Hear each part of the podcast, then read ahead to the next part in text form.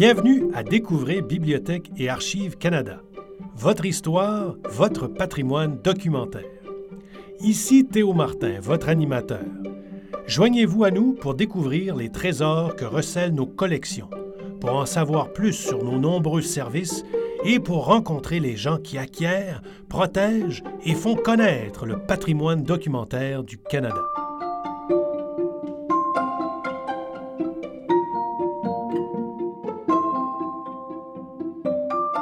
Bienvenue à Trésors dévoilés. Dans cette série de balados, nous vous présenterons certains objets de la collection de Bibliothèque et Archives Canada, ou BAC. Dans chaque épisode, nous discuterons avec un employé de BAC pour mettre en lumière un élément qui, à son avis, représente un véritable trésor de la collection. Il peut s'agir de pièces rares, parfois inhabituelles ou précieuses, ou d'articles ayant une importance historique. Peut-être nos experts auront-ils également une histoire intéressante, voire fascinante, à vous raconter. Tous mettront certainement en valeur notre vaste et riche collection qui constitue le patrimoine documentaire partagé par tous les Canadiens.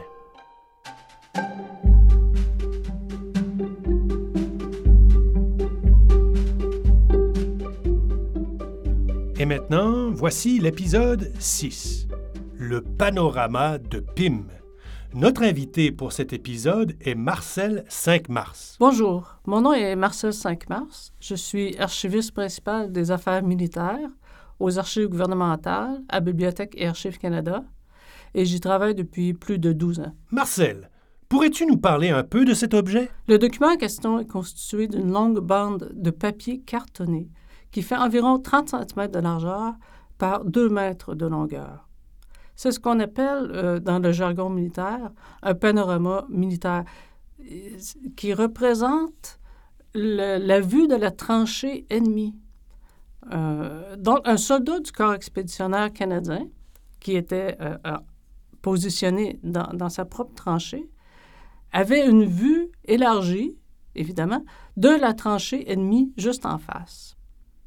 Ce qu'il a fait, c'est qu'il a dessiné sur ce long bandeau, en, en, vision panoramique, la largeur de la tranchée ennemie. Et, sur ce document, on retrouve des détails incroyables, comme par exemple le positionnement des nids de mitraillettes, euh, les, bunkers de l'ennemi, euh, les endroits où il avait entreposé euh, des munitions, aussi les emplacements où étaient les, les, snipers ennemis, qui est quelque chose de très important pour les militaires parce que c'est une des premières choses qu'on vise quand on veut attaquer l'ennemi, parce que les snipers, c'est quelque chose de, très redouté dans les tranchées à l'époque, à l'époque de la Première Guerre, donc. Et cette tranchée ennemie qui est dessinée sur le panorama est située euh, près de ce qu'on appelle le Bois 40 en Belgique, qui est à environ 8 km euh, au sud-ouest de Ypres. Ce type de, de dessin panoramique euh, existe dans la tradition militaire depuis le 18, 18e siècle. Il s'est développé au 19e siècle. Il faut, faut rappeler qu'à l'époque, il n'y a pas encore de photographie. Au 19e siècle, je parle. Et donc, la seule façon d'avoir une vision ou une vue des positions ennemies, c'est d'en faire un dessin. Évidemment, les militaires font aussi des rapports de ce qu'ils observent de la tranchée ennemie ou de la position ennemie. Et, ça, ça produit souvent des longs documents textuels. Mais quand on veut vraiment avoir une vue euh, de la position ennemie, comme on dit souvent, un dessin vaut mille mots. Et, la représentation de ce qu'on voit en face et qu'on veut attaquer est beaucoup plus euh, rapide euh, si on peut la voir. Donc, c'est l'objectif de, de, dessiner un panorama militaire qui indique, les endroits où se trouvent les éléments essentiels à supprimer euh, lors d'une attaque. Euh, il s'agit en fait aussi d'un type particulier de panorama qui est ce qu'on appelle le panorama euh, statique. C'est-à-dire que ce n'est pas un dessin qui, qui, est fait en passant ou qu'on a observé pendant 10 minutes. C'est vraiment un panorama qui est fait sur un espace de temps assez long. Donc, la personne qui le fait euh, ici, il s'agit d'un militaire du corps expéditionnaire canadien. Lorsqu'il l'a fait, il se trouve dans la tranchée, il a une position statique et peut observer sur plusieurs jours la position de l'ennemi. Donc, le résultat, euh, le fameux panorama, est un dessin euh, très détaillé qui indique, comme je mentionnais, plusieurs éléments essentiels, mais aussi même jusqu'au positionnement des barbelés dans le no man's land, les, les, éléments défensifs de l'ennemi.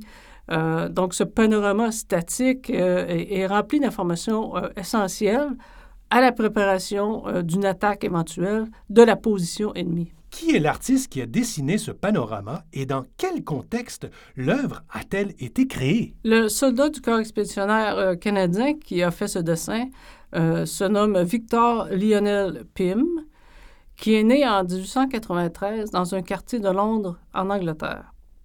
Mais comment s'est-il retrouvé dans, le corps expéditionnaire canadien? Avant la guerre, euh, il, est venu visiter une de ses tantes qui habitait à New York. Il est arrivé en 1913 à New York alors qu'il avait 20 ans. Après avoir visité sa tante, euh, il s'est promené un peu évidemment aux États-Unis, mais finalement il a traversé la frontière et est venu travailler au Canada comme aide agricole sur une ferme. Alors qu'il travaille comme employé agricole euh, dans une ferme en Ontario, en août 1914, la Première Guerre éclate. C'est un jeune homme, il, a alors 20 euh, ans et 4 mois. Il décide de s'enrôler.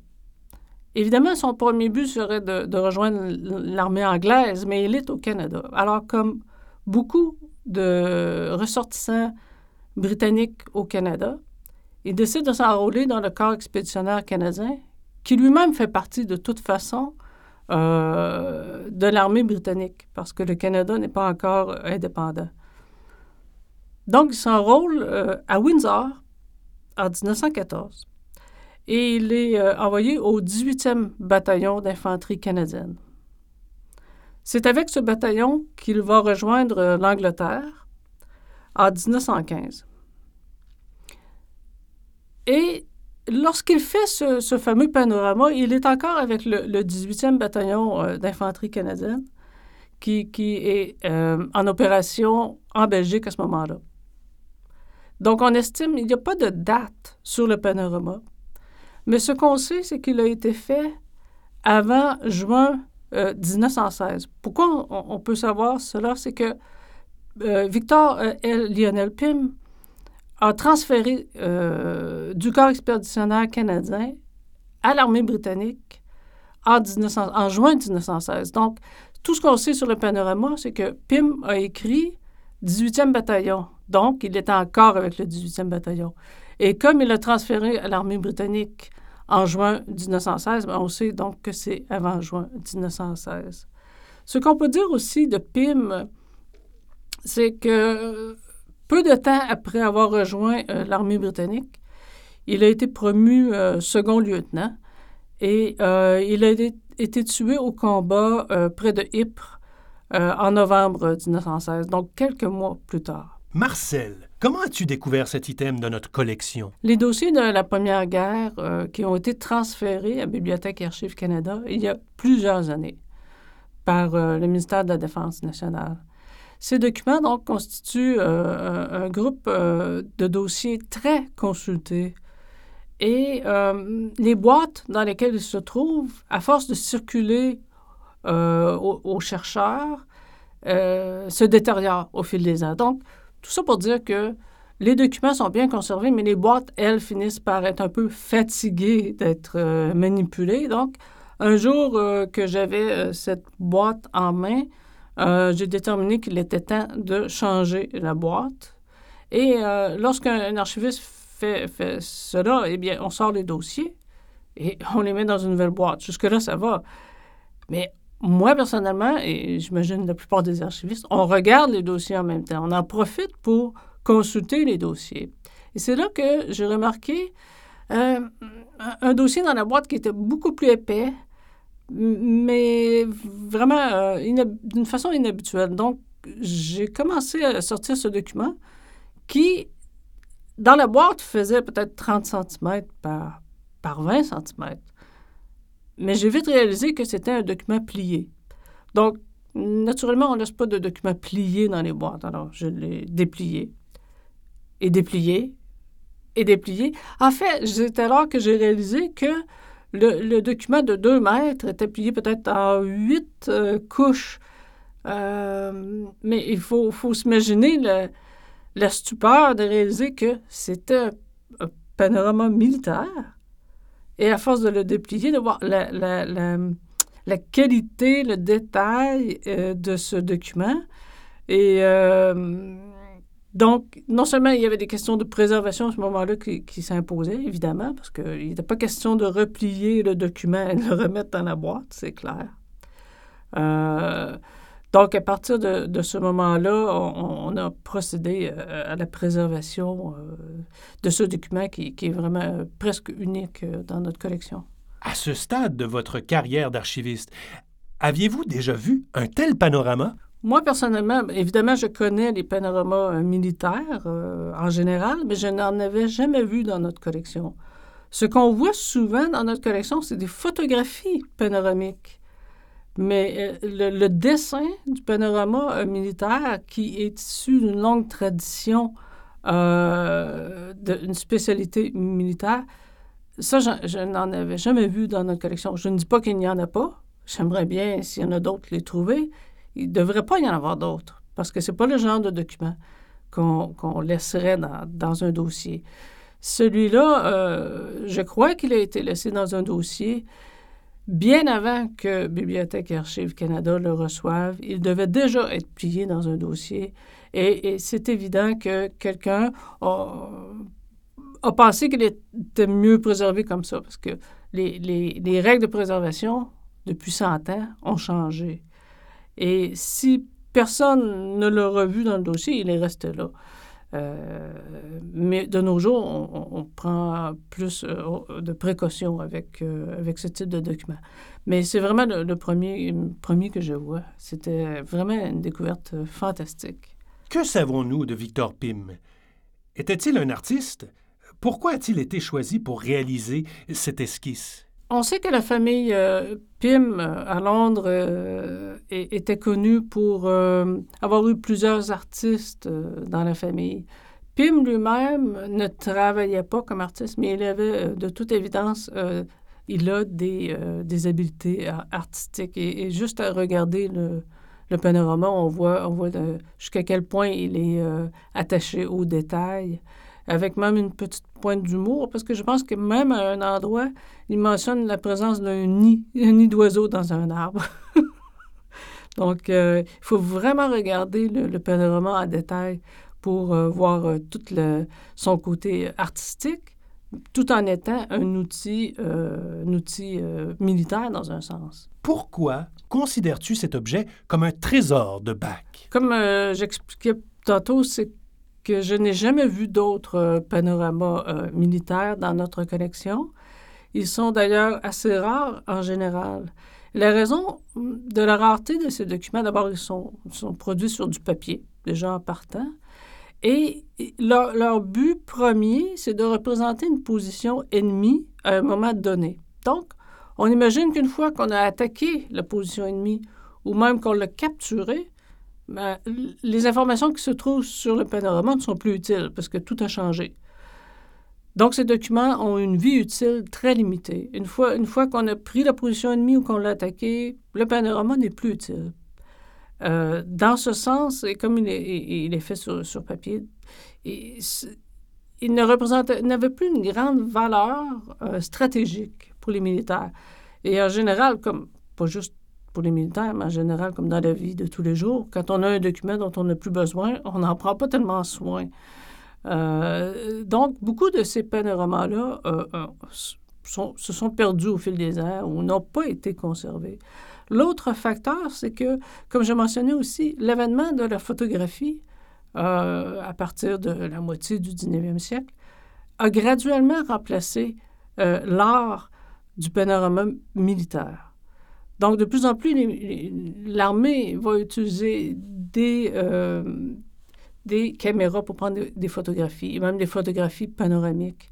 Évidemment, la photographie est plus rapide que de dessiner euh, un, long, document de deux mètres avec toutes sortes de détails. On voit directement sur une photo. Donc, c'était une époque où la photographie remplaçait de plus en plus euh, l'utilisation du, panorama militaire. Donc, c'est vraiment un tournant. Comme beaucoup de choses lors de la Première Guerre mondiale, c'est des tournants technologiques. C'est des, on passe d'une tradition ancienne à une, une, façon de faire moderne. Euh, là, je n'entrerai pas dans les détails de tout ce que la Première Guerre mondiale a amené comme changement, mais celui-là en est un, en, passé de l'observation et du dessin à la photographie. Le panorama militaire est encore parfois utilisé, mais beaucoup moins. il est utilisé euh, j'ai entendu dire qu'ils l'ont même utilisé euh, comme en Afghanistan ou, à des endroits comme ça. Mais c'est peut-être plus par folklore que par utilité, parce qu'avec toute la technologie de nos jours, on n'a pas besoin, et surtout, on n'a pas nécessairement le temps d'observer assez longtemps pour faire un dessin, alors qu'une photo le, nous donne l'information euh, directement. Donc, c'est un peu, c'est ce qu'il représente dans euh, la technique militaire de l'observation, où on passait d'une observation euh, euh, faite par un individu sur un long terme à une observation instantanée. c'est vraiment, ça illustre beaucoup de choses de la Première Guerre en même temps. Pour voir cet incroyable croquis dont Marcel nous a parlé, rendez-vous sur le site de BAC et tapez Panorama PIM dans notre outil Recherche dans la collection. Vous pouvez également consulter le dossier de Victor Pym dans les dossiers du personnel de la Première Guerre mondiale en vous rendant dans la base de données du Corps expéditionnaire canadien sur notre site Web. Mais ne vous inquiétez pas, nous avons ce qu'il vous faut. Nous vous fournirons des liens vers ces deux documents dans les notes de l'émission que vous trouverez sur la page de cet épisode balado.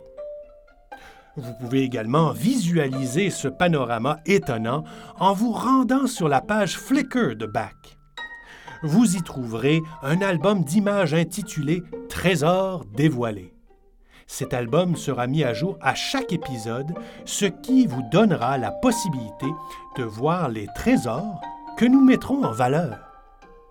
Nous ajouterons également un lien vers l'album Flickr dans la section des liens connexes de la page de cet épisode du balado. Merci d'avoir été des nôtres. Ici Théo Martin, votre animateur. Vous écoutiez Découvrez Bibliothèque et Archives Canada votre fenêtre sur l'histoire, la littérature et la culture canadienne. Un merci spécial à notre invité d'aujourd'hui, Marcel 5 Mars. Merci également à Isabelle Larocque et Sandra Nichols pour leur contribution à cet épisode. La musique de cet épisode est tirée de la banque Blue Dot Sessions.